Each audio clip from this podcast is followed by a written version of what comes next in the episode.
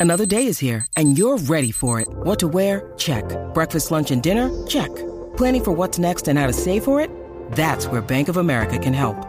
For your financial to-dos, Bank of America has experts ready to help get you closer to your goals. Get started at one of our local financial centers or 24-7 in our mobile banking app. Find a location near you at bankofamerica.com slash talk to us. What would you like the power to do? Mobile banking requires downloading the app and is only available for select devices. Message and data rates may apply. Bank of America and a member FDIC.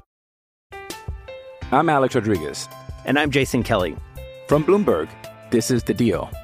Each week, you'll hear us in conversation with business icons. This show will explore deal making across sports, media, and entertainment. That is a harsh lesson in business. Sports is not And, as uh, simple you know, I- as bringing a bunch of big names together. I didn't want to do another stomp you out speech. It opened up so many more doors. The show is called The, The deal. Deal. Listen to The Deal. Listen to The Deal on Spotify.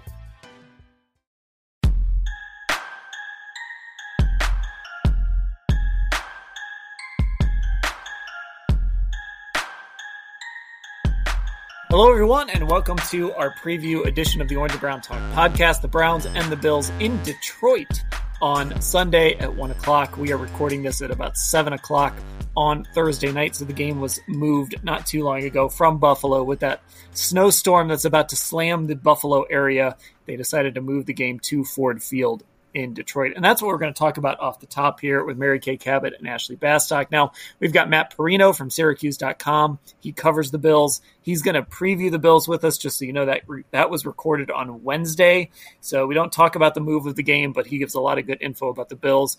Prop bets after that. Lance Reisland gives us his scouting report, and then we all make our game picks at the end. So let's get to it. Uh, Mary Kay, this sort of felt inevitable, right? I mean, when this started to kind of get out there yesterday and you were looking at these forecasts and you just I don't know, it just felt like this was ultimately going to be the end game here, that this game was going to get moved. Detroit always seemed likely, but I know there were some other options out there, but were you surprised at all that this decision was made? No, not really, because once the governor of New York declared a state of emergency in New York, once they started shutting down I 90 at 4 p.m. today, it just was all pointing towards this. Now, the NFL was being very hush hush about it. The Browns were, the Bills were. Uh, you could barely get any information out about this, uh, but it started to trend this way today where you really felt that this was probably going to end up heading this way. So, not surprised. Uh, I think it's the right thing to do. You cannot wait until Saturday and, and realize that another 18 inches of snow gets dumped in the area and how are they going to get there and how are fans going to get there? You know just in the interest of safety for everyone involved it was the right thing to do. Yeah, Ashley, I think the important point here is there's a ch- there, there was a chance that by Sunday that field was going to be cleared and playable, but it was just everything else around it. It was like Mary Kay said, people getting to the game, the Browns getting to the game, uh, the broadcast getting to the game. It's you know using those resources that maybe could otherwise be fixing power lines or clearing roads, kind of having to commit a lot of those all of a sudden to this football game you know, there might be a chance that we see some some shots on Sunday on Twitter of people looking for retweets and likes saying, "Oh, you could have played on this field." But I mean, this really was bigger than just like the field conditions and what it might look like Sunday afternoon. It was, and I mean, I, I think in these conditions, like you, you do kind of have to be better safe than sorry, and kind of do it out of an abundance of caution, which is the phrase I think that's get that gets thrown around. But even like Dan, you brought up all those excellent points. Even like the Bills getting into their facility and being able to practice over the next couple of days, like who knows? And and I do think you know we were talking today. It's like you have to make a decision like this sooner rather than later, so that everyone, you know, the logistics people can get moving, the Bills can get to Detroit early if they they need to do that, like whatever.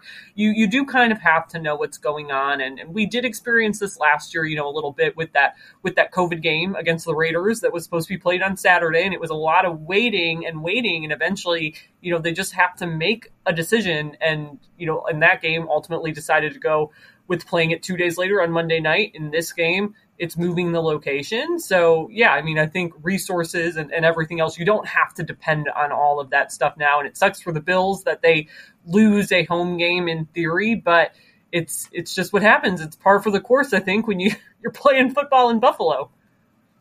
Yeah, Mary Kay, is there do the Browns gain any edge here? Because I, you know, I think in a lot of people's minds, the edge would have been, you know, bad weather kind of randomizes things, and uh, you know, maybe you can go in there and steal one when you just don't know what's going to happen, and it might just take one crazy play to win the game.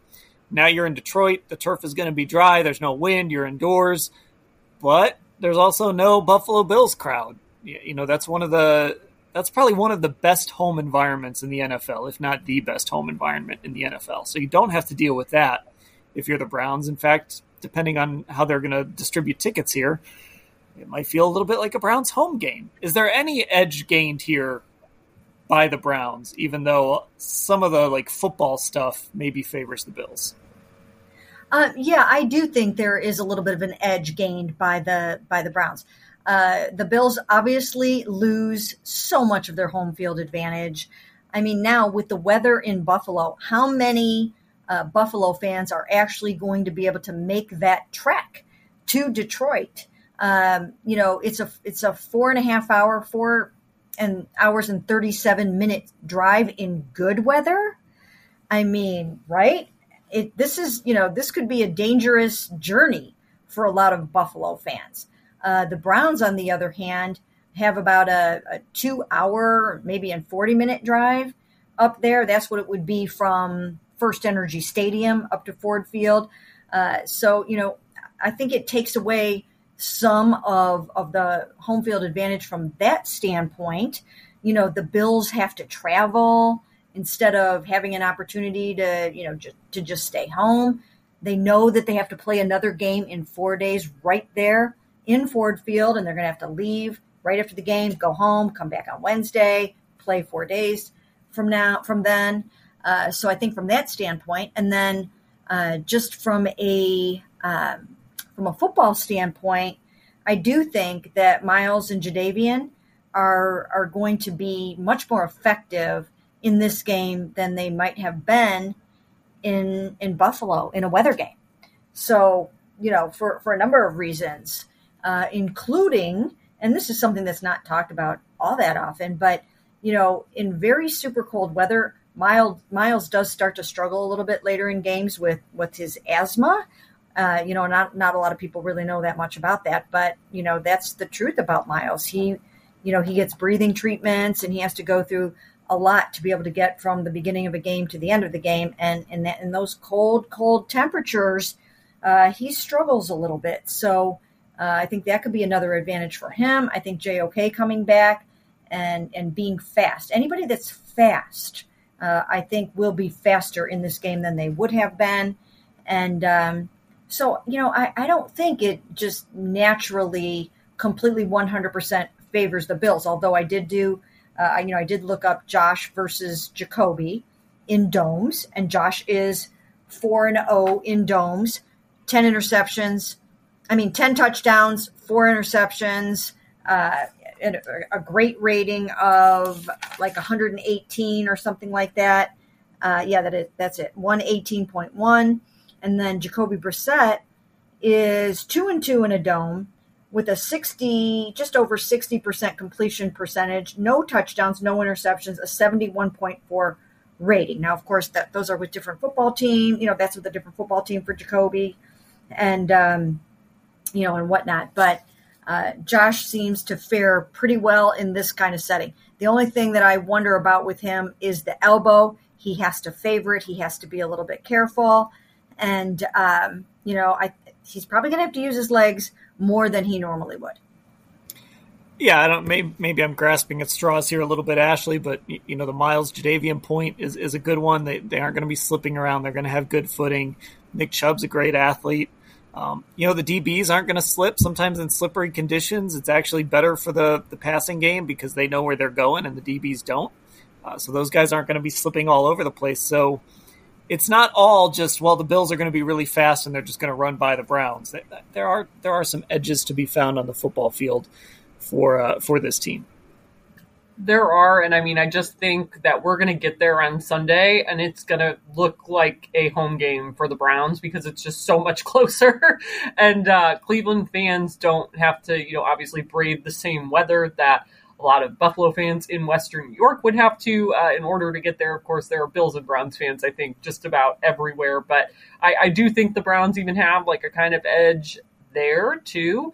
But I think for me, um, and when we get to our picks, like I, I will spoil mine. I do pick the Bills. I think like a big part of the weather for me is just that it, it, like you said dan it kind of becomes maybe more of it if there's bad weather it almost becomes more of this like randomizing equalizer. Lots of z's in that sentence but it, it does like kind of give like a worse team in theory of you know some kind of edge. And i think maybe the browns it, in some ways it would obviously work against you work against both teams but it might make the playing field a little more even. But i still think like despite these two losses for buffalo like they are just to me a better team right now. So when you take the weather out of it and yes it's now on a neutral site but you're playing in a dome um, I, I, still think like that you'll see the fact out there on Sunday that Buffalo is the better team between these two teams.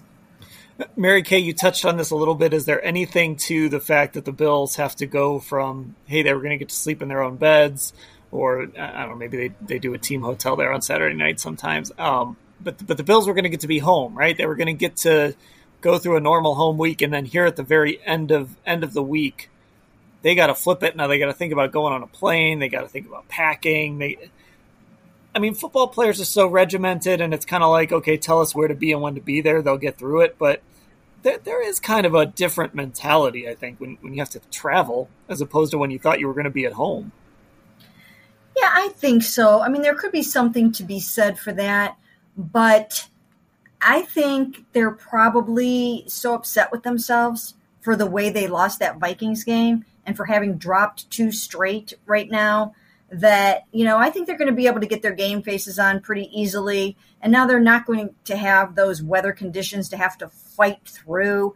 I mean no matter what, I mean it it's tough to play in those frigid frigid temperatures. So I think once you get in the cozy confines of Ford Field, you know, some of that, you know, having to travel a little bit might dissipate. I, I don't think that's going to be too much of a factor for them. Okay, I'm going to spring a question on you. And I just thought of it, so I'm springing it on myself too. Mm-hmm. Roger Goodell calls you up. hey, we got to move this game. You can move it anywhere you want. Where are you putting it? Oh, wow. You're putting us on the spot. I got to think about that for a minute. Do you know? Can you answer your own question? Do you have oh, thought about I, it? I, I mean, I just, I just thought of, I just thought of it, but, um, like anywhere anywhere. anywhere NFL yeah, let's. Oh, you're right. I guess I, I, guess there would have to be a, a, a, playable stadium there. There would have to be an NFL caliber stadium there. Ashley I mean, just uh, reminded me of what my answer should be. So she's very right, and uh, and yeah, and thank you for that. You're I, welcome. I appreciate it. You're welcome. So Are what is it? Yeah, Vegas. Vegas. We are going to Vegas to play the Bills. And I'm going to leave early. It's Thursday right now. I'm not going to show up tomorrow for any of the interviews or anything. I'm leaving maybe even tonight. Maybe even tonight for Vegas.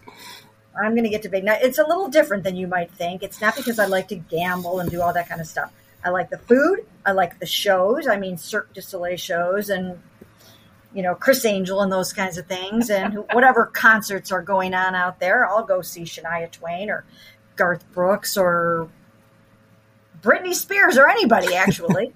um, so it's the dining, the shopping, and the shows, and poolside fun during the day. Yes, poolside fun during the day. So okay. I'm leaving tonight. I'm going to Vegas. I'll see you guys there.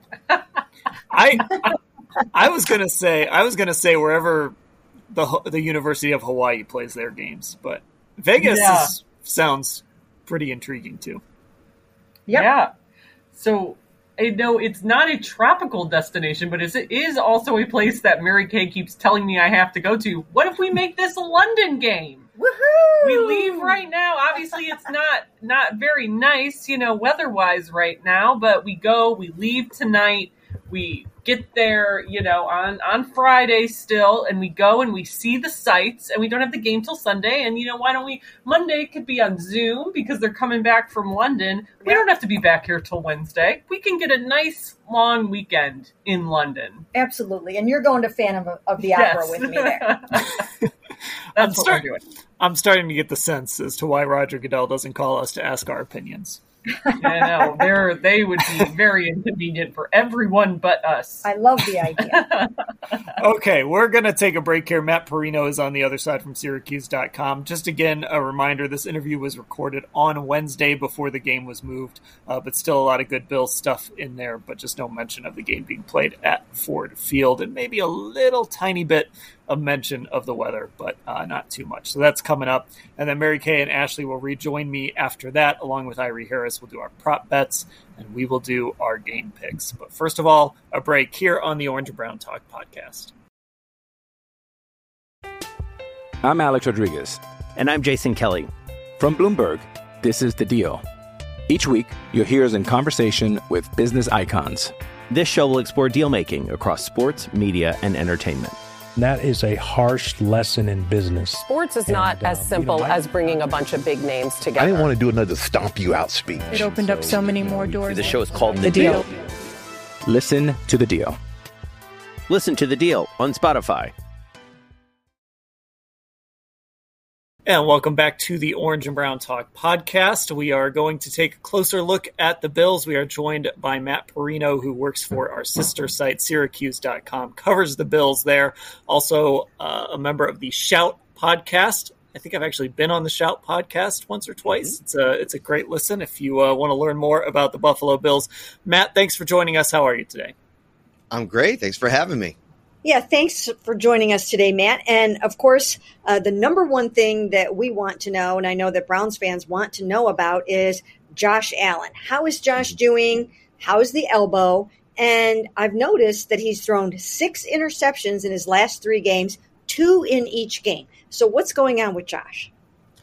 Yeah, it's a great place to start. Um, we actually just talked to him a few hours ago, and I think the first thing is just the monitoring um, of this elbow injury. It's something that he admitted that it's, it's going to be something that he's going to deal with probably for the next few weeks. He's trying to be smart in practice. So what they're doing is they'll go through reps and he'll kind of be the quarterback until he actually has to throw it, apparently. And then Case Keenum will come in and throw it for him so he doesn't put any undue stress or pressure on that arm. And it's actually the reason why, like uh, on Sunday, he didn't come out for those early warmups. We always see him out there at 11:30 warming up, and it would kind of added to the intrigue. And he didn't come out, and he said it was just they didn't want to put any extra throws out there. He knew how much he needed to do to get ready to play, and so it's just going to be about managing over the next few weeks. And in terms of the turnovers, it's a lot of people are talking about reg- regression over the last couple weeks, and I just think it's more about him feeling like he has to do everything for them to win. And so Ken Dorsey,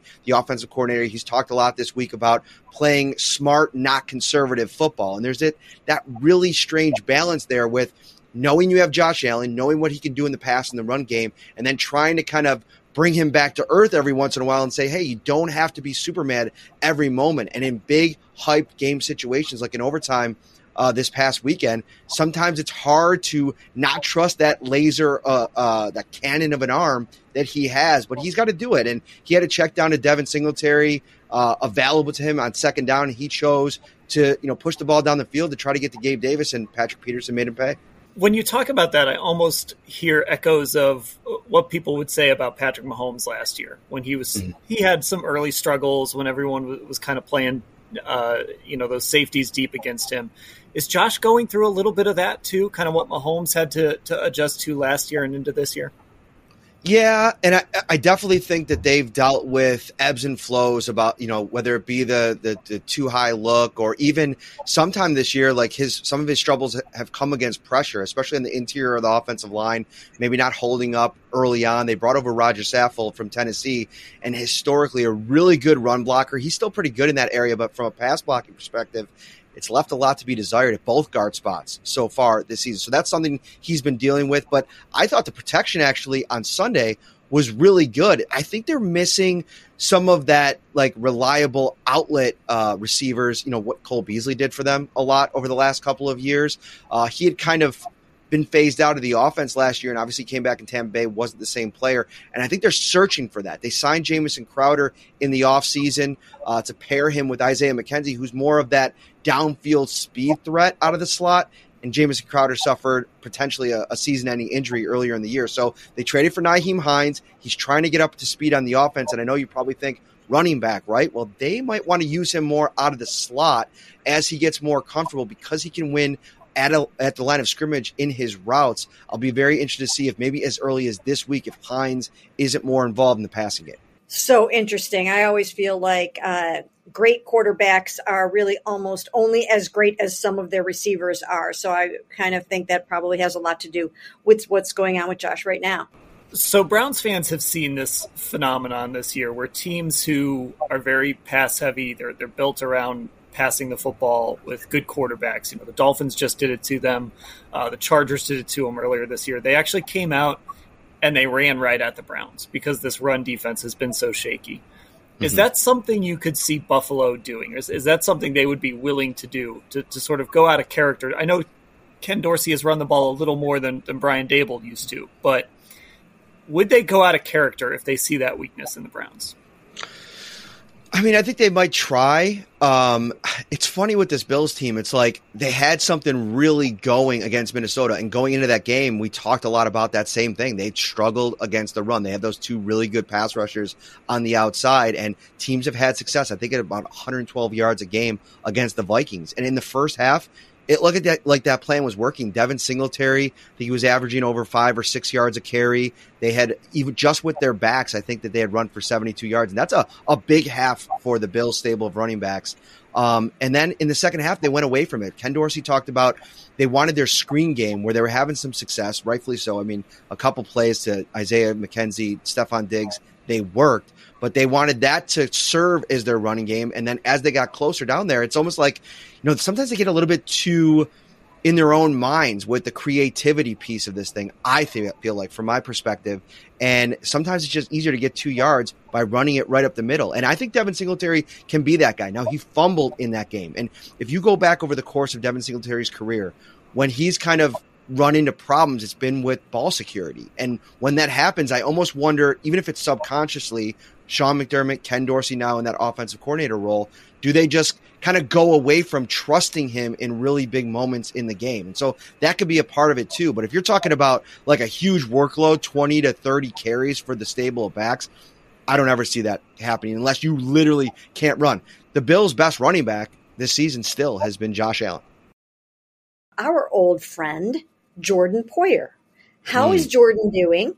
And I think there's some stat out there about you know, the Bills are, you know, their one loss record is so much better when Jordan plays than when he doesn't. And he hasn't played for a while. I think he was limited today. So what's going on with Jordan?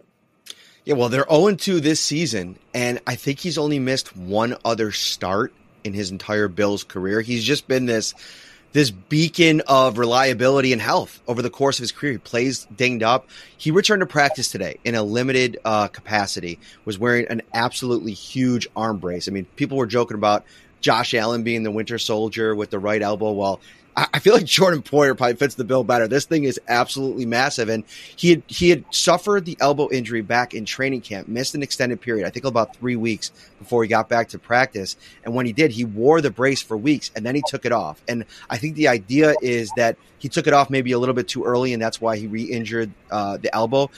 I think he's trending in a good direction, but I'm I'm hesitant to say that he's on track to play just because he had missed a lot of time with this before, and it's something that the Bills are super. They slow play all serious injuries. They want guys to be as 100% as they could be, and they've gotten some some spotty contributions. I thought Cam Lewis was better this past week. I know everybody saw the Justin Jefferson play on fourth and twenty, uh, fourth and twenty-two, but he had a pretty solid game the rest of the way. And against this Cleveland Browns team, I think it's about like, you know, the run game, tackling, so on and so forth. So you want Jordan Poyer in this game. You've seen over the last couple of weeks teams kind of take advantage, especially with the Dalvin Cook 81 yard run on Sunday. So they want to get him back, but they're not going to push it. I mean, Tre'Davious White he's been able to return, I think, for almost a month now from that uh, ACL injury. It's Thanksgiving will be the one year anniversary of it, and they still haven't brought him back. So they're not going to bring guys back until they're totally ready. So how does this offensive line match up with uh, Myles Garrett and Jadeveon Clowney on the edges? Well, I will say from a pass protection standpoint, the strength of this offense is their tackles. Um, specifically, Dion Dawkins, who's a Pro Bowler, uh, I think is one of the more underrated guys in the league. So when Myles Garrett is in that right defensive end spot, and I don't know how much he's playing there this season, that's going to be a marquee matchup in my book, and it's one that it's going to be a challenge for Dawkins. There's there's games where he goes in and he's faced the likes of T.J. Watt and uh, Von Miller in the past, and and really had really good games. Uh, and then there's there's weeks where you know he struggles, and he's been really solid. I think he's been the best offensive lineman uh, this season for the Bills. On the other side, they have a second year player in Spencer Brown who had offseason uh, a back procedure missed almost all of training camp, and it's been really up and down for him. He's missed a couple weeks with a high ankle. He returned last week. I thought he was solid, but in pass protection, one on one against Myles Garrett is not where you want to live uh, if you're the Bills with Spencer Brown. So they've been a little bit vulnerable uh, uh, up the front uh, or up the middle. I, would be interested to see if they can run some stunts and get Myles Garrett on the inside, how the Bills plan to deal with that. But offensive line, I think that if you want to look at position group by position group on this Bills roster, offensive line is where I think you could poke the most holes. And for the Browns, with their ability to rush the passer, that could be a, a place where this game is, is potentially won on Sunday. Conversely, going to the other side of the ball in terms of edge rushing, uh, looks like Von Miller is off to a really nice start. And um, so I'm just wondering about that and the impact that it's had on the fact that the Bills are leading the NFL with 13 interceptions and all the takeaways that this defense is getting. It's funny that the Bills are 6 and 3 because I think that what they prioritize in the offseason uh, after that Kansas City game and, and, really supercharging their pass rush and having it impact the rest of their defense, we've seen it play out. The problem is they've been really banged up. At one point in that Miami Dolphins loss earlier this season, they had 11 starters out of the game. Uh, that is just a lot to deal with for any team. I don't care how good you are. And over the course uh, of the last month, where they've had these other two losses, they've been without Matt Milano for one of the games, Poyer for both. They've been kind of a little bit banged up here and there on their on their defensive line. Even Tremaine Edmunds, who played last week, missed the second half with a groin injury that he suffered the week before.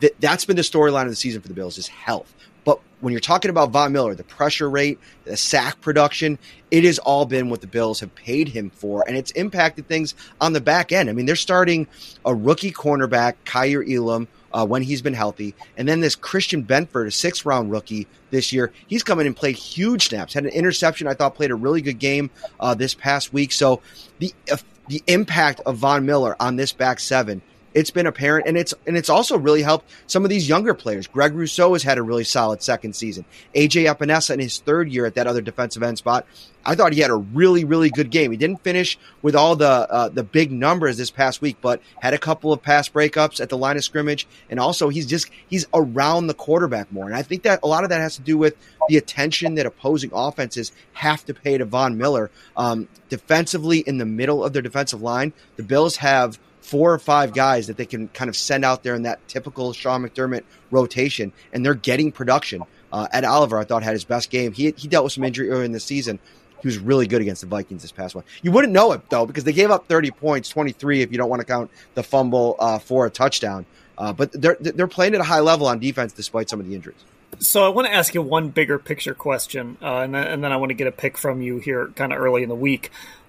We did a 2018 redraft on the podcast. Uh, it went up on Wednesday morning, and of course, that was the year that the Browns took Baker Mayfield number one and not Josh Allen. And I'm I'm curious, what is it that really allowed Josh Allen to develop in Buffalo and become the player that he's become? Because obviously, those rookie year stats was a little rough. The completion percentage mm-hmm. wasn't real high, but there there was certainly you saw the promise. What do you think allowed him to develop into the player he is now?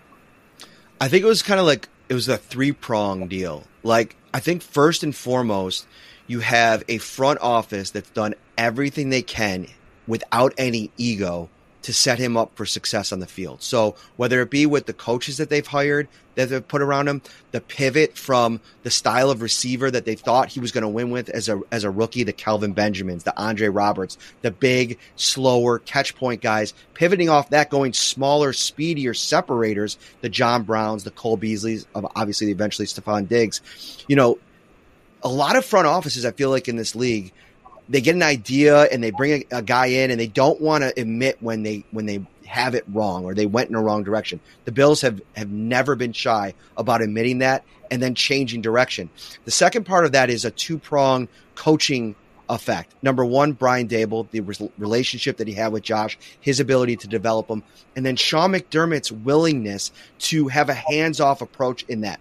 I'm going to help mold Josh as the leader of the team, but I'm going to let Brian be the CEO of the offense and, and really build this thing out. And then the third part of it is like, you got to have a player that's willing to put in the work in the offseason. Like, it's not time to go to Cabo when you get eliminated from the playoffs or your season ends. It's time to go to work. And every offseason, Josh Allen went to California. He worked tirelessly with Jordan Palmer on not only like how to be a better quarterback mentally, but physically. Like they're they're bringing in like um, uh, a specialist. They're digital mapping on his body, and he's doing throws, and they're figuring out, all right, your hip's too far out. He's talking to Aaron Rodgers, they're talking to Tony Romo. How can he become a better player mechanically, fundamentally? And I think it takes a that unique personality, the the guy that's willing to put in that kind of extra work, and it's something that I, I to put it in a more Cleveland perspective.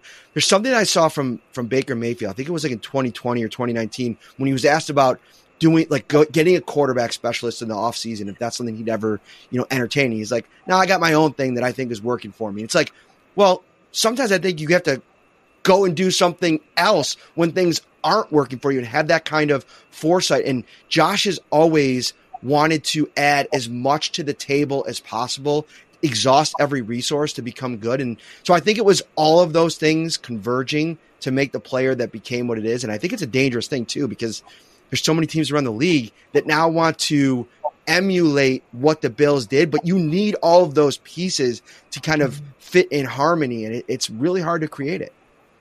Yeah, that that's awesome to hear. I I've loved uh, Josh Allen's game since way back at the Senior Bowl. So it's nice to hear that he's you know working that hard and doing all those things. It's very cool.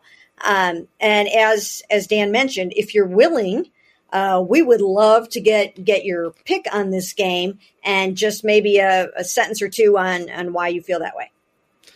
Yeah, so I on Tuesdays I do pregame for the CBS affiliate out here, and so on Tuesdays the producer asked me for my pick, and I always keep it throughout the week because I don't want to do all the changes for my stories and everything else. Um, I put it in for 45 24 Bills on Tuesday uh, before really knowing the, the, the weather situation here. So I am going to kind of change things up here. I'm going to change it a little bit. I am going to go Bills 27. I'm going to go Browns 17. And the reason I think that that's going to be the final score and, and why I think the Bills are going to win by 10 points is I think this is a really aggravated offense, right? They, they, they've come out, they've, they, they've scored points in recent weeks, but they're still having to answer all these questions about really bad decisions. I think Josh Allen's going to take care of the football in this game. Uh, I think they're going to, they've game planned really well when they faced one really good pass rusher. Aaron Donald in week one, Jeffrey Simmons a couple weeks uh, a couple weeks later, and I think that they'll have a game plan for Myles Garrett. Whether or not that works, we will see. But I think the Bills defensively, uh, they're going to pose a lot of problems for this Browns team. But then again, you know, if they could come in here and run the ball, and it's a snowy game, and throw everything out of the uh, everything out because who knows what's going to happen see, I make like four picks a week, and somehow I manage to get them all wrong. So I, I think you're, I, I, think you're doing it right. Uh, Matt, why don't you, you tell everybody where where uh, they can find your work? Uh, yeah, over at Syracuse.com, uh, we'll have all uh, the coverage all week long uh, there, and then obviously on the Shout Football podcast, we're live every Wednesday night, so seven thirty tonight. Uh, we will go into everything from a Bills perspective. You just search uh, Bills uh, Matt Parrino is probably the best way to find it. Uh, bring it to our channel, and yeah, we'll have another show Friday, and then live after every game. All right, awesome, Matt. We appreciate you taking the time. Anytime. Thanks, guys. Thanks a lot. With threats to our nation waiting around every corner, adaptability is more important than ever. When conditions change without notice, quick strategic thinking is crucial. And with obstacles consistently impending, determination is essential in overcoming them. It's this willingness, decisiveness, and resilience that sets Marines apart. With our fighting spirit, we don't just fight battles, we win them. Marines are the constant our nation counts on to fight the unknown. And through adaptable problem solving, we do just that.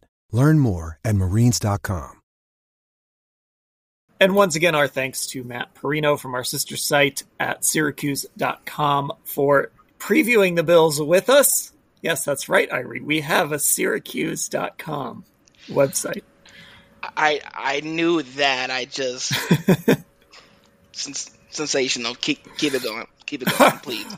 All right, let's get to uh, prop pets and game picks. Uh, just so everyone knows, kind of the timing of this. It's about six thirty on Thursday, so the timing was, I guess, good and bad. It's good that we know the game has been moved. It's bad that we're all kind of scrambling not long after the game has been moved. Uh, but let's get to it. Let's do some prop bets for this game. Ashley, why don't you go first on this one? Yeah, so I once again looked at the DraftKings weekly special for this game, and it was interesting. And the main conversation I, I want to have around this, and I, I do think I would actually take it given the Browns' issues. They have Stefon Diggs 100 plus receiving yards and Josh Allen 75 plus rushing yards. And I looked at that and I'm like, surely this has happened in at least, I don't know, like four games for Buffalo. But it's only happened once, and it happened last week um, when pulling up their numbers here. Stefon Diggs had 128 receiving yards in the loss to the Vikings, which was, of course, an overtime game.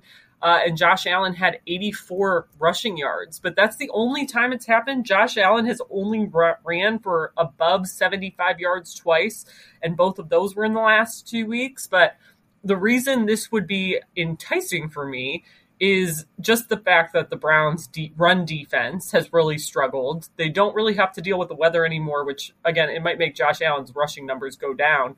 Um, but I thought it was it was interesting to me more than anything that it's only happened once this season, just from watching the Bills from afar all year. Okay, Mary Kay, I've got a potentially crazy question for you. What scares you more when it comes to what could hurt the Browns? Josh Allen's arm or Josh Allen's legs? I think right now Josh Allen's legs because his he's got a bad wing right now. He has an injured ulnar collateral ligament in his elbow and some nerve damage in there. And he's really not himself. He's thrown six interceptions in the last three games. Now, those were not all because of the elbow. He's just gotten like, you know, a little erratic and doesn't necessarily have uh, all the outlet passes and the guys catching the ball for him that he needs to have. So right now, I'm going to say legs because he's going to be on the fast track uh, in Ford Field and he'll have an opportunity to make those off schedule plays. And because his elbow is what it is right now, I'm going to go with his legs. Irie, I'll ask you the same question. What scares you more in regards to the Browns? The the Josh Allen arm or the Josh Allen legs? At this point, anything scares me. But regarding answering your question, I would I have to agree with them saying the legs because there's one thing for Armin. We already know that he has such such a rocket arm that can sling anything and anywhere, and it's quite scary when speaking about regarding this Browns defense and all that we've seen this season. But with this arm being questionable to be fully 100%, the fact that he can still produce on the ground, I mean, who knows if we'll, if we'll get another highlight of him hurdling over a couple guys at once. So I definitely have to mention legs for this. Yeah, and uh, you know, one of the things too that that's interesting is certainly Josh Allen is helped by this move off of the slick turf in, in Buffalo to a, a, dry, fast turf in Detroit. But you know, Myles Garrett is kind of helped by this too. You know, bending mm-hmm. that edge, it's gonna be it's not gonna be real slippery. I don't know what that turf is like in, in Buffalo if their turf gets slippery when it's cold and snowy, but it doesn't matter anymore because the game's not in Buffalo. So Browns might actually get helped a little bit by that too, but I think I agree. I think Josh Allen's legs scare me more just because you kind of know he's going to hurt you with his arm, but the the plays that really kill you are the ones where he decides to tuck it and run and he jukes and he runs like a linebacker and I mean there were some runs against Minnesota that were I mean he looked he looked like a running back uh, with with the way he kind of picked his way through the line and, and juked guys. It was pretty incredible. Go ahead, Mary Kay. Yeah, I just wanted to also mention I, I didn't make the point before that Uh, the Browns are struggling so much in run defense right now uh, that that's another major reason why I think Josh can hurt them more with his legs. Uh, in Miami, we saw guys, and, and Browns players talked about this. They weren't just running around Browns players, they were running through them. They were running right over them. And we've seen Josh Allen do that. We've seen Josh run right through guys uh, like he's a, a fullback, like a bruising fullback. And we've also seen him hurdle guys or do whatever else it takes. And that kind of guy, I think, can be a real handful for this Browns run defense. Okay, so this is plus 400. Stefon Diggs, 100 plus receiving yards. Josh Allen, 75 plus rushing yards. I love these weekly specials. Uh, like I said, you, you probably hear me do that DraftKings read during some of these ad breaks, and I mentioned the weekly specials. I don't love this one, though. I still, just because of what Ashley said, that it's only happened once, I think I'd rather err on the side of, of it not happening. So I think I'm going to say it doesn't happen. Uh, any, anybody taking this one? Anybody think we've got 75 plus rushing yards and 100 plus receiving yards for Stefon Diggs, 75 plus rushing yards for Josh Allen. You taking it, Ashley? No, you know, I still just I'm I'm thrown by the fact that it has only happened once and then I do just like wonder the way that recent, you know, opponents have beaten the Browns is just by really going all in on the ground in that run game and forcing the Browns to try to stop it. Um, so I do think, you know, going up against Diggs, especially, we, we've kind of seen this secondary go into these matchups with guys we think are going to be huge problems. Last week is an example with uh, Jaylen Waddle and Tyreek Hill, and they don't let them become game wreckers necessarily. So I, I do not really, I'm not really sure that I would take this either, basically for those reasons. But again, it's interesting that it's only happened once because I never would have guessed that if you just told me those numbers and I was going to have to look it up. Mary Kay, are you taking this? You know, I think I am going to take it. I think I am going to take it. I think uh, inside, indoors, perfect weather conditions. Uh, I do think uh, that that it could be conducive to a lot of yards, and I also think that once again the Browns defense is, is struggling uh, to contain guys. And also, I looked up uh, Josh's statistics in domes, and he is 4 and 0. He's completed 77% of his passes for 1,041 yards. He's got 10 touchdowns, four interceptions, and a 118.1 rating. So he excels in a dome. And, uh, and so, you know, I, I just think it might kind of bring out the best in some of these guys. I'm going to take it. All right, I'm gonna I'm gonna before I get Irie's pick here, I'm gonna quote Mike Tomlin, who I heard on a podcast say multiple times: "We do not seek comfort." So the Browns are going to Detroit and certainly not seeking comfort after hearing those numbers from Josh Allen in a dome. Irie, do you like this one? Taking it or not? Let's ride. I'm taking it. okay. Two and two then on the uh, the weekly special from DraftKings, which was Stefon Diggs 100 plus receiving yards and Josh Allen 75 plus rushing yards. I'm going to take a quarter play here, so I'm going to take the Browns plus three in the first quarter, and I'm taking it because this team has been so good on script, and they come out in like every game and just seem like they know exactly what they want to do and they execute it really well. Cincinnati is one of the few exceptions to that that I can think of where they started slow and finished fast.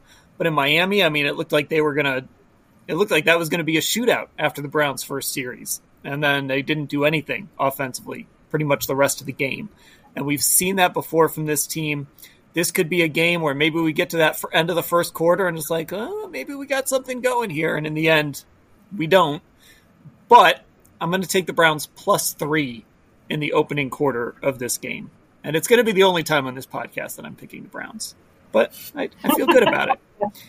Am I wrong, or are the Bills going to come out and be able to answer whatever the Browns do in, in that first quarter, Irie? What do you think? I'm actually going to agree with you in this. And regardless, I mean, even within other blogs and sometimes stuff, and we've seen that the Browns' opening script just comes out crystal clear, and sometimes this is probably their best moment of the game, along with the fact that they're they've been proven to be a first half team overall. We've seen how it goes in the second half, specifically the third quarter. There's been times in, in, during the season where that's really where it all falls down. Right now, they're top 15 with them points per game in the first half alone with 12.1. That ranks uh, top 15 in the league. So I'm gonna ride on with this and say yes, plus three. Mary Kay, why does it look so different for this Browns offense from that those scripted plays, that first 15, that opening quarter, and then the rest. And, and again, this wasn't just Miami. We've seen this in other games too. Well, they're doing a really nice job on game planning during the week. And then obviously it looks like something falls flat after that. I mean, you really have to be able to make uh, those adjustments. You have to be able to make the right reads as the quarterback. Uh, you know, you've got to be able to uh, execute the game plan. So, none of those things really seem to go as well as they do on that opening drive and those scripted plays. And that's something that they have got to get turned around. And maybe it will change when Deshaun Watson's out there because, uh, you know, Deshaun's going to see the field differently. He's going to re- go through his progressions differently. He will have some called runs. There will be RPOs. There, there will be a lot of things that happen. Uh, he'll probably audible. Maybe he'll audible more. They'll probably give him a little bit more leeway in the game plan uh, and he'll make some of his own adjustments. But uh, I think these are some of the reasons it hasn't happened yet. So, what do you think of Browns plus three in the first quarter? I'm going to say no. Oh. I'm, I'm going to say no. That's a gut punch. I don't know. I just, I, I don't know. I, I, have a feeling that um, the the Bills have been through a lot of adversity through the past, you know, in the past couple of weeks. They're coming off a, a soul crushing loss to the Vikings. I mean, they're really, really upset about how they lost that Vikings game. Josh Allen is mad at himself. He's talking about doing too much. Um, they got their home game ripped away from them. They're playing in Ford Field now. Uh, I, I think they're going to have they're going to come out with a resolve. You know, I, I think the Browns are trying to dig deep and convince themselves that they still have plenty to play for. But it's a tough sell, even to themselves, right? I mean, I think it's a tough sell. The Bills, on the other hand, they know they have to get their act together. So I think they're going to. I think they're going to come out strong. Ashley Browns plus three first quarter. Yeah, this is tough. I think honestly, Mary Kay might have swung my vote here, just because. Yeah, I mean, Buffalo is. I think I've said, you know, the last few days now that I, I really think that a lot of people thought maybe the Browns their best chance in this game would be if it became a trap game for Buffalo. But it's no longer a trap game when you're coming off of two losses and Josh Allen is mad, like what she said after after last week's game. Uh, after that Jets lost, he said he played like a, a bad word that I cannot say, or we will get an explicit rating on this podcast. And I, I think that's been building up. And I think that they are just a team right now that realistically has more to play for and i think they know that like in terms of what their record is and what their ultimate goal is. So i think there's going to just really be a sense of urgency to right this ship and and the fact that this game has gone from being a home game to them to yes it's a neutral site game but it, let's be real it's not a home game anymore.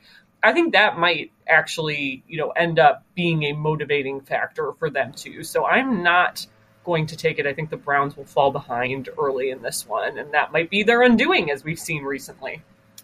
Irie, what, what prop bet do you like in this game? Alrighty, so the prop bet that I'm going with, and just to make sure that is not changed up at all, I'm going to go with the anytime touchdown score. And I am going to choose Amari Cooper for this. I was kind of on the ends of it, but then when realizing and just looking back, even though it's been proven that there's been no consistency within using Cooper in every single game, there has been a consistency in using him after a game in which they don't use him. In, ga- in games this season where he has below six uh, targets, not only d- does he produce less than 20 receiving yards for the most part, but also he has zero touchdowns. We can go back to even before Cincinnati when he had 131 rushing yards. The game before that, he only had four targets.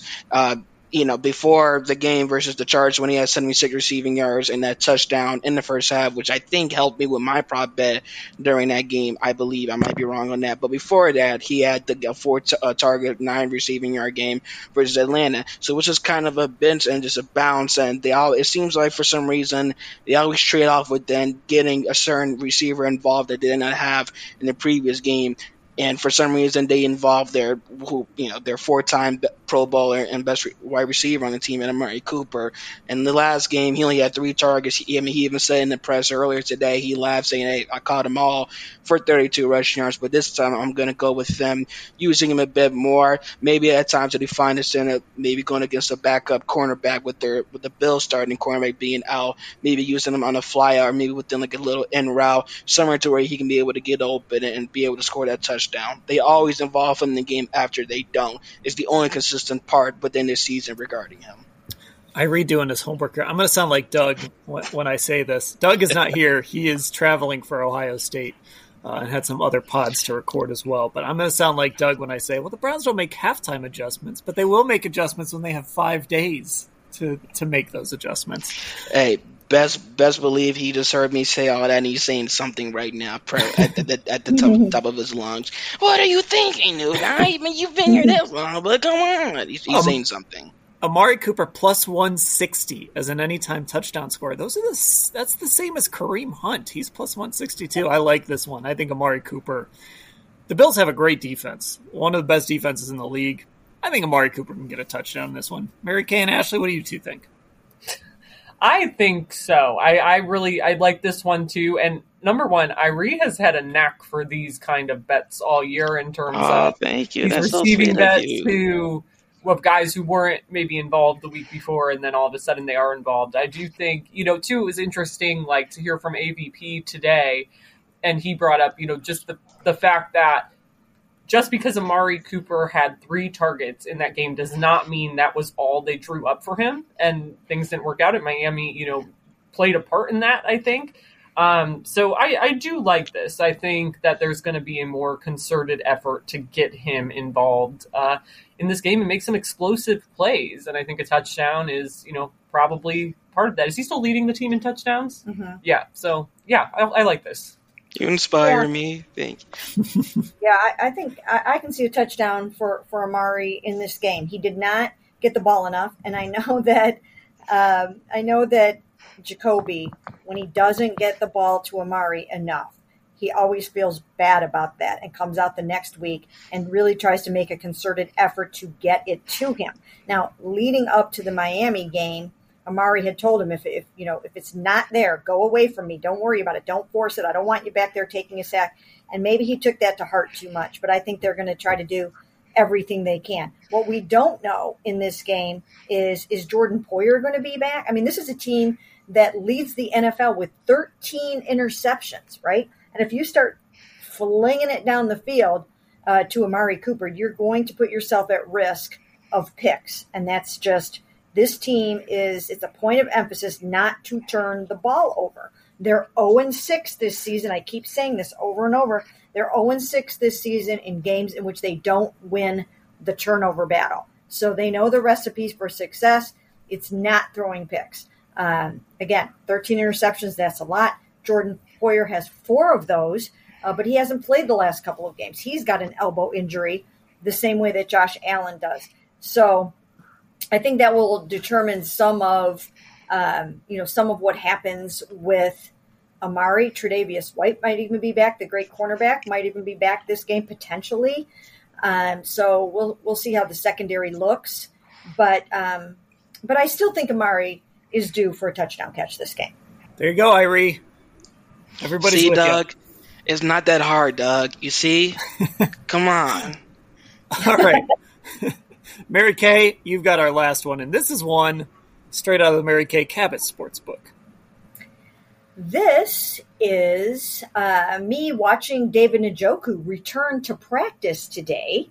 And, uh, you know, to see him out there working with Jacoby Brissett, catching passes, uh, I felt he was due a prop bet today. So I have to make it up because there wasn't one.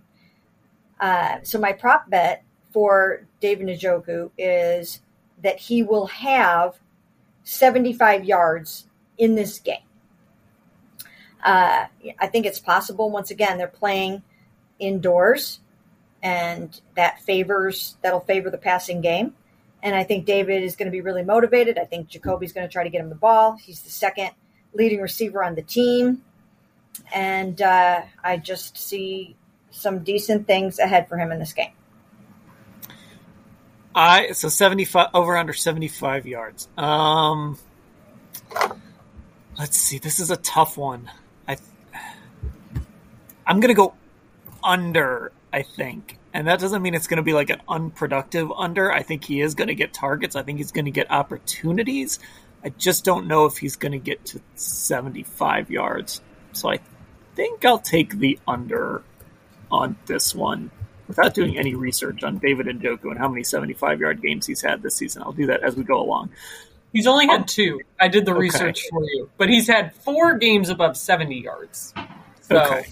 he I hasn't missed st- much. I think I'm still going to go. Yeah, I think I'm going to go under here. But I think he will be involved. I think you're right about that, Mary Kay. Ashley, what about you? I'm also going to go under, but not by much, is my caveat too. Like, I could see him having plus 60 yards in this game, but plus 75 to me might be a bit of an ask right now. The only times he's gone over, he had the 89 yard game in Pittsburgh, which was like the second best game of his career. And then he went for 88 yards against the Chargers, and then against the Patriots, 58 yards, against the Ravens, 71 yards. Uh, the other time he was above 70 was at Atlanta. He had 73 yards. So I'm still going to say under, but like what Mary Kay's saying, I think he's still going to be involved and there's going to be a concerted effort, but the yardage might be just a smidge too high for me to take this from Mary Kay's sports book. now I'm also looking this up, Irie. Um, this is on Pro Football Reference. They track how defenses do against tight ends. So Buffalo is one, two, three, four, fifth as far as tight end receptions allowed. However, in yardage, they're kind of more middle, well, maybe like lower third in the league. So they've allowed a fair number of catches against tight ends, um, but not a lot of yardage. And it looks like, at least according to Pro Football Reference, they have not allowed a tight end touchdown this season. Mm-hmm. Oh boy, uh, don't quote me on this, but it is Pro Football Reference, so I think I trust him here. What do you think of this one, Irie? I'm not gonna leave Mary Kay out to dry. I'm gonna go with the over, but just by a smidge over. Just not by much, but it will hit the over. Uh, I think, and not even so much regarding the status of his health or even more so the targets he get, but just because of the thought after last game where Jacoby there probably multiple times throughout the game where he's thinking, man, I could probably use David right now instead of me flinging it to you know deep DPJ nine nine times and whatnot. When of course you have Cooper right on the side too. But so it's gonna be a game within the past game of and Joe and probably and honestly, I wouldn't be surprised if they start off in their opening drive with giving to him and getting him warm off early. They've done it multiple times prior, where either Njoku or Harrison Bryant, and they use those two guys, their tight ends, to kind of get things started. Uh, there was a game versus Pittsburgh when Bryant he gained the first 23 yards, an eight yard reception, and a 15 yard reception. Uh, similar for David, I believe, or, um, in the game. Uh, a couple a couple of times throughout the season and stuff. The game doesn't come to mind exactly, but we've seen them establish the pass game by going to their tight ends before going to Nick Chubb, before going to any other options they have within the pass game. So I'm going to go with the over on this. This team loves the tight end screen. We know that. They've, we've been watching that since the spring. The, these tight end screens. So yeah, that, that might be kind of how they get him going early as well. With him finally back uh, back out there, it's certainly trending that way. Okay, uh, we're going to do our game picks. Doug did send me his game pick. Before we do that, Lance Reisland is going to give us his scouting report on the Buffalo Bills. I almost said on the Detroit Lions. They're going to Detroit. They're not playing the Lions. He's going to give us his scouting report on the Buffalo Bills. Uh, so, like I said, picks on the other side. Here's Lance. Lance, how are you? Good, Dan. How are you? I'm doing well. We're recording this not long after the move to Detroit was announced, and we were talking before we hit record. This, I guess, what's the difference here? What what changes here for each team moving this game from Buffalo, where it might have been snowy and messy, uh, moving it to uh, Detroit? Well, playing inside or playing in perfect conditions, it's uh, it benefits the offense, both sides of the ball, but it really benefits the offense, especially a passing offense. You got perfect footing, you got uh, dry hands, uh, you got warm hands, you have no wind, you have perfect lighting. Uh, the entire playbook is open for an offense uh, when you play in a dome. There's no restrictions. There's no you don't have to worry about the wind or where you're kicking or what side of the field you're going to have in the fourth quarter. None of that matters. You have perfect conditions uh, in in my experience, the the better team usually wins in perfect conditions. Bad weather uh, levels the playing field, and uh, I thought bad weather was going to be a really good thing for the Browns this week. Bills are really good. Yeah, it, it felt like the Browns' chance was more randomness, and that's of course what playing in snow on slick turf uh, would have done. Instead, they're going to be indoors. There's no wind. There's dry turf, so so all that randomness kind of gets thrown out the window. Absolutely, and you know it's the offense always has benefit, you know, and, and the Browns got have some guys that can run, especially on defense. So it'll help their footing. It'll help in coverage. It'll help their um, run game. Uh, the footing is always big for the receivers, but footing is also very important for offensive linemen, especially in that zone gap scheme in terms of trying to get your footing and get in those doubles. So it'll help. Uh, just it helps. The dome is perfect for quarterbacks.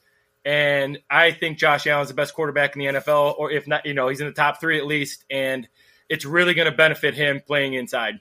Yeah, we talked about that. I think it was after we were done recording the other night. How you think Josh Allen's the best quarterback in the NFL? I, I think it's Patrick Mahomes, but I also think it's one A and one B, and then it's mm-hmm. kind of everybody yeah. else after that. Tell me about this Buffalo offense. Uh, you know they're very good. Obviously, it starts with him. So he's their leading rusher, and he's their leading, yeah, obviously their leading passer. He's thrown for 2,700 yards this year. Uh, he's got 20, uh, 20 touchdowns. The thing that was intriguing is his uh, he's been really loose with the football. Uh, for him, he's t- he got 10 interceptions. He's got six in the last three games. So that's that'll be big for the Browns in terms of turnovers. Um, I love their receivers. Uh, I love G- Gabe Davis. I love Stefon Diggs. Obviously, he had uh, a huge week last week. Um, I like their slot McKenzie. I think Singletary's very a very good back. They don't use him as much as they should, in my opinion. Um, Josh Allen is kind of their running back. He's kind of their quarterback. Uh, it all runs through him. Uh, their offensive line is really good. Uh, they're very good at what they do. They're very good at pass protection. Uh, I think the run game struggles a little bit just because they're pass protecting so much. Um, they like to throw the football, um, and when they run it, a lot of their runs come from uh, a broken play where Josh Allen's making a play. So you touched on a couple of these names, but we all know how dynamic Stefon Diggs is. We all saw that catch that, of course, got overshadowed a, a little later in the game on Sunday. But those other names that you mentioned, Gabe Davis and, and some of those other guys, uh, who really stands out among the non Stefon Diggs group? Well, Gabe Davis is really good. He's had, he obviously had a big postseason last year. Uh, I like Isaiah McKenzie. He gives them a, a slot guy who can run their jet sweeps. Uh, he's good on uh, option routes in the slot. He gives um, all those guys, they do a really good job in Buffalo on their scramble drill. So when he breaks the pocket, they're all very good at uh, the scramble drill, and that's where those guys, and that's where Allen makes those guys even better than what they are. And that's that's what elite quarterbacks do. They make guys who are uh, C pluses, they make them A minuses, B pluses, and that's what uh, that's what Gabe Davis and McKenzie and Singletary, these guys in out of the backfield. Uh, Josh Allen just such a creator with the football, especially when plays break down and his his ability to improvise and get these guys the ball in space uh, is really special. So defensively, uh, obviously a little bit banged up in the back end. Micah Hyde uh, is, is done for the year. Jordan Poyer was has been limited at practice. We don't know if he's going to be back there for this game or not. A former Brown who, who's been really good, but that mm-hmm. pass rush up front, you know, it's funny. The big name in that group, Von Miller, is kind of a, a part time guy, kind of a situational edge rusher. He's still having a great season, but they really do a good job of, of generating pressure, kind of just across that front. That's that's something that stood out to me in that Minnesota game too. Well, I'm interested to see because Greg Rousseau, I love him. Uh, I love the guys inside. I love uh, uh, Daquan jo- uh, Jones. He's huge. Ed Oliver's a really good player. He's active. Uh, really like Tim Settles. He's my kind of uh, defensive tackle. He doesn't do much. He's just real heavy in there. uh, Jordan Phillips is another guy who's just really heavy, takes on double teams. Obviously, Von Miller's got eight sacks. Uh, Rousseau's got, um, I believe he's got five sacks. Uh, they got a bunch of tackles for a loss. Um, I like that. Uh, Ep, uh, Epenesa, when he comes in, he's another guy that gives them great energy. Uh, my favorite player on their defense, and the Browns got to count for, is their their safety, Damar Hamlin. I really like him.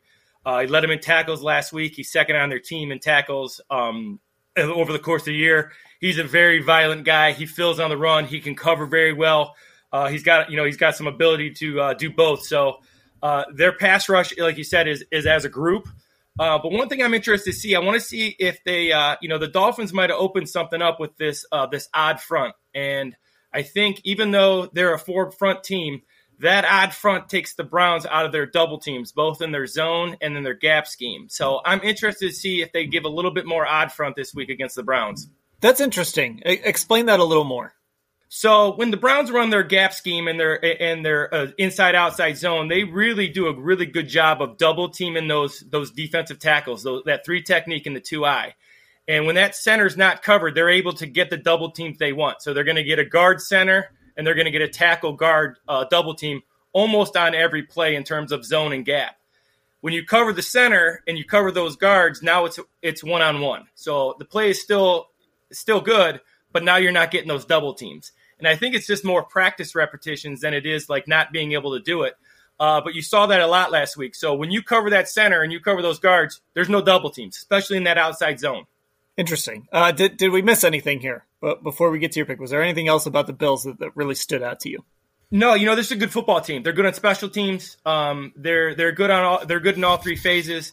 Uh, but make no mistake, the the reason they're good is because they have an elite guy throwing the ball, and without him, they're still a good football team, but they're not anywhere near um, what they are with him. So he's the guy um, any given Sunday. Uh, but I think this will be a tough one if the Browns don't play at a very high level.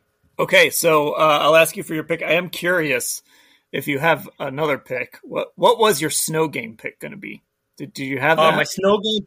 Yeah, I did. My snow game pick was going to be 17-7 Bills. I thought okay. it was going to be. I thought it was going to be. A, they were going to get one early, throw the ball early. Um, obviously, without with perfect weather, I'm going. Uh, I'm going Bills 31-20. Okay, so there you go. There's the uh, the edge that uh, that being inside, being on a fast surface, it would have been on turf anyway, but being on a fast, dry surface uh, really helps the Bills out, certainly in this situation. All right, that's Lance Reisland. You can read his work at cleveland.com. Lance, where can people find you on Twitter? Just at Lance Reisland, uh, all lowercase. Uh, that's it, just at Lance Reisland. All right, give Lance a follow over on Twitter as well. Lance, thanks for the time. Thanks for having me. When you need mealtime inspiration, it's worth shopping Kroger, where you'll find over 30,000 mouthwatering choices that excite your inner foodie. And no matter what tasty choice you make, you'll enjoy our everyday low prices, plus extra ways to save, like digital coupons worth over $600 each week. You can also save up to $1 off per gallon at the pump with fuel points. More savings and more inspiring flavors make shopping Kroger worth it every time. Kroger, fresh for everyone. Fuel restrictions apply and welcome back to the Orange and Brown Talk podcast. Dan Labbe with Mary Kay Cabot, Ashley Bastock, Irie Harris. The time has come to make our picks. So, this line, of course, constantly moving. By the time you hear this, maybe it has moved again. Right now, it is the Bills favored by eight and a half points. It was somewhere in the seven and a half point range at one point, I think, this week. Uh, but now after the move, it's at eight and a half. The total for this game, 48 and a half points. we want Doug's pick first, or just should we do Doug first here? I gotta find it here in my text. No, let's wait. Let's keep All let's right. keep ourselves in suspense. You gotta you gotta wait for Doug's pick this week. All right. So who wants to go first here? I'll just throw it open. Who wants to, who wants is that nobody's picking the Browns, right? Well, we're not allowed to, Dan. That's right. I just wanted to make sure. I wanted to make sure we all remember the rule that you are not permitted to pick the Cleveland Browns, especially because it's no longer in the snow. Um, was anybody going to pick the Browns in the snow? I'm actually curious about that. I, I don't know. You had me so freaked out that I yeah. wasn't allowed to pick the Browns that it has not crossed my mind to be able to pick the Browns in this game. I just I had no, and I had no idea. so dumb for picking them to beat the Dolphins last week, you know, when they just yeah. got their butts kicked. So they need to earn some goodwill back with these picks. Well, yeah, so you know, we're all going to pick them to lose, and they're going to win. But but here's the so we were talking about this like I, I think it was after the Dolphins game we were talking about this. Like, if you pick the Bills to win this game and the Browns win it, I don't think you have to feel bad. You know, this is like process over results. There's no logical process here that leads you yeah. to picking the Browns to win this game. That could happen. It's the NFL, and the Browns are, you know, they can be a good football team on any given Sunday, but they're just so inconsistent. Uh, you know, I don't think anybody can hold it against us if we all pick against the Browns and the Browns end up winning. Although they certainly will hold it against us if if that's what we do. Of course, of course. Oh, okay. sure they will. Well, well, I'll go first then. Um, the, just the way I look at this game, for all these reasons, like the Bills are an elite team. They have one of the best offenses in football. They have maybe now I know they're a little banged up, but maybe the best defense in football. They're among the best defenses in football. And it, you know that Minnesota game, I actually just watched it today uh, again. That condensed game was an hour long, by the way. But that Minnesota That's game, it's crazy. it's an hour long with the overtime. Yeah, I didn't come away from that game like down on the Bills. I, I didn't come away from that game feeling like, oh, I don't know about this team. I, I actually came away feeling okay about them. I thought, look, it took some crazy catches from Justin Jefferson. It, it, took some crazy, you know, they had to fumble at the goal line to lose that game. I, I didn't come away feeling like the Bills are done. I just came away feeling like the Bills lost a crazy game to another good football team uh, in Buffalo so to me, I, I, just don't see a path unless Nick Chubb goes wild and Josh Allen is turning the football over that the Browns win this game. So I'm going to go Bills 30, Browns 17. So that is the under, I guess. That would be the under, and that would be the Bills covering. Irie, don't do it. you, you, don't do you it. You know what? You know what? I'm I'm not going to, but I I will tell you this. I will guarantee this. Had their performance been better last Sunday uh, versus the Dolphins, I would have been, you know, in the middle regarding the, this game. But I think I still would have resorted to following the uh, the new so sudden rule of not choosing them anyway. So, yeah, for this game, I am going to go with the Bills. Uh, I'm going to go with 29 to 22. Uh, so yeah, just a little bit right there under 30, but still within that same. And similarly, so when coming off of that Bills game, I actually felt uh, a little not terrified or scared, but in my mind, I, I see Josh Allen throwing the helmet down, and we see the post game. I'm thinking, oh my, he and I'm looking at the schedule and see the Browns have him next week. I said, oh, great. So that's who we get to take all this anger out on. Uh, but now, even with the move and stuff, the Bills have just been on a mission this entire season. I mean, they set the tone in the first game. They beat the defending Super Bowl champions by 21.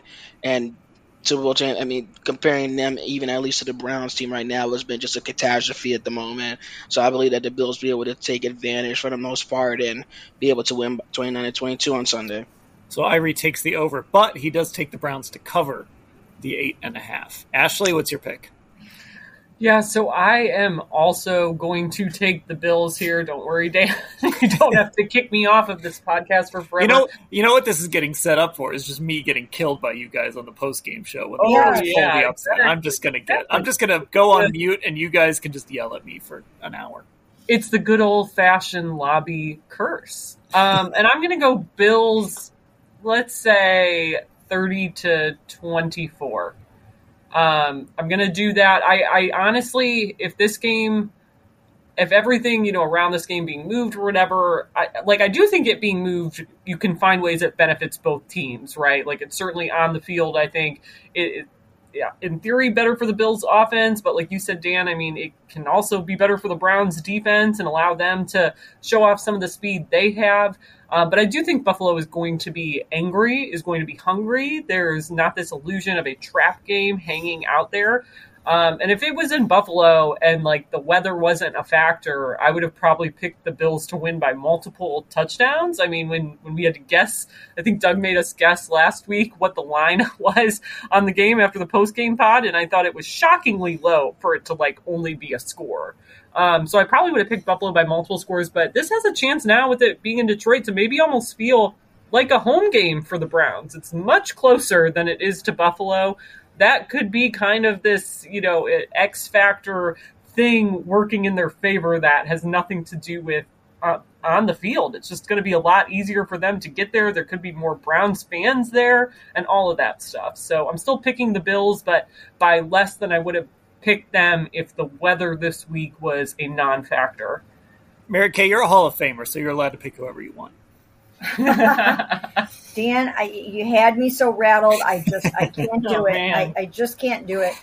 Um, but I I really shouldn't even be thinking about doing it anyways because of what happened in Miami. I was sitting there during that Dolphins game thinking, what was I thinking? Like, what was I thinking? Um, and I, I don't want to have that feeling again. But I will say this: I do think that the Josh Allen elbow injury is a factor. I think the fact that he's pressing and admitting that he's pressing. When you have your quarterback saying things like, I played like S H I T and I'm pressing and I'm trying to do too much and I'm trying too hard, I think that gets you into a place where, you know, it's like, like don't you don't have to show everybody how vulnerable you are right now. Just get your act back together right? Like just go out there and be tough and hurdle somebody and go win the football game right? But um but he's showing some some chinks in the armor right now. And so that mm, you know leads me to believe i mean and you've got Myles out there calling his shot. Myles out there like hey you know what? These guys are beatable especially by us. That's a big, bold statement to make. Um, but he, lo and behold, he made it. And I do think that on this faster track, Myles Garrett and Jadeveon Clowney are are going to be able to make some hay. And they're not only going to play 44 snaps like they did in Miami, they're going to play more than that. They're going to play more snaps than that, and they're going to have a, more of a chance to impact the game. JOK is coming back, uh, and he should be able to have some kind of an impact on the game as well in terms of, you know, just his range and his agility and getting to the quarterback and those kinds of things. So, you know, I do think there is a world in which the Browns can give Josh Allen a little bit of hell in this game, and he is probably going to have to use his legs a lot to make some of those off schedule plays and to make sure that they get back on the winning track. Um, so, I, you know, I'm going to give him that. And also because, as you guys know, it's victory lap week for me. Um, people think it's Hall of Fame week for me. No, it's victory lap week for me, is what it really is. um, so, yes, I've been patting myself on the back for the fact that I loved Josh Allen coming out in 2018. I thought the Browns should have drafted him. Um, I, I will share this one small nugget. I back then I didn't have a lot of interaction with with John Dorsey. I did not have a lot of interaction with him, like from a texting standpoint. But I was so all in on Josh Allen that I remember texting John Dorsey the day of the draft, and I said to him in this text, "If you guys are going to draft Josh Allen, let me break it. Let me break that because, like, I've been, uh, you know, once again, just you know, touting him, and you know, I, I would have loved to have done that. And now, of course." As we reported it out later, it really came out that you know they really had no intentions of of drafting Josh Allen whatsoever. I mean, they had they only had eyes for Baker Mayfield. But um, so, having said that, I might as well give Josh his just dues and pick the Bills to win this game, and I'm going to do that. Uh, I've got a score of 33 to 20. Yeah, I never thought about that angle, Mary Kay. You almost like can't pick against Josh Allen. No. Oh yeah, I really can't. I really can't. Says you were in quite the pickle there. Uh, Yes. Coming into this, you know, look, I, you know, again, I, I said no one was allowed to pick the uh, the Browns. This team is so weird and so wildly inconsistent. like, who knows what Browns team is going to show up on Sunday? And that's that's the wild card in all of this. They could show up and look like the best defense in football, like they did against Cincinnati, or they could look like the defense that for much of the year has been one of the worst in the league. Yeah, they could be really sharp on offense, and Nick Chubb could run wild, or they could stall, like we talked about. It's just this team is so hard to get a feel for. Doug, no surprise here. Doug texts me uh, with the game move. His pick is Buffalo 34, Browns 16. So uh, there you go. Here's the bad So, news for here's the bad news for all you guys though. I'm really, I'm really bad picking games this year. You are really bad. I'm really bad picking games this year. Bad. So, Dan, if the Browns win this game, you know it's going to be your fault, and we are all coming after you. Yeah. Because you would not let any of us pick the Bills, and we were afraid of you. We were Yeah. petrified of you. We were. we just couldn't. We couldn't break the rules. We're compliant. I'm compliant. Browns fans are going to start hassling you to only pick the other team. You're not allowed to pick the Browns anymore. So this is setting up for all of us to be wearing mustaches. Now you guys Yeah. already really have mustaches, but this is setting up for us all to be The Groucho pictured- Marx glasses. Yeah, to We're be going to get pictured. those. Right, Mhm. we're going to be on social media somewhere with our pictures and our pics and the Groucho Marx glasses and, and the mustache. The t- the t-shirt company who shall not be named will uh, ha- probably has their graphic ready to go. They follow me now, so I have to be careful. All right. Uh, that'll do it for this edition, our preview edition of the Orange and Brown Talk podcast. Thanks, of course, to Matt Parrino from Syracuse.com for joining us. Thanks to Lance Reisland for the scouting report. Thanks to Doug for texting the pick. And Ashley, Mary Kay, Irie, I will talk to all of you later.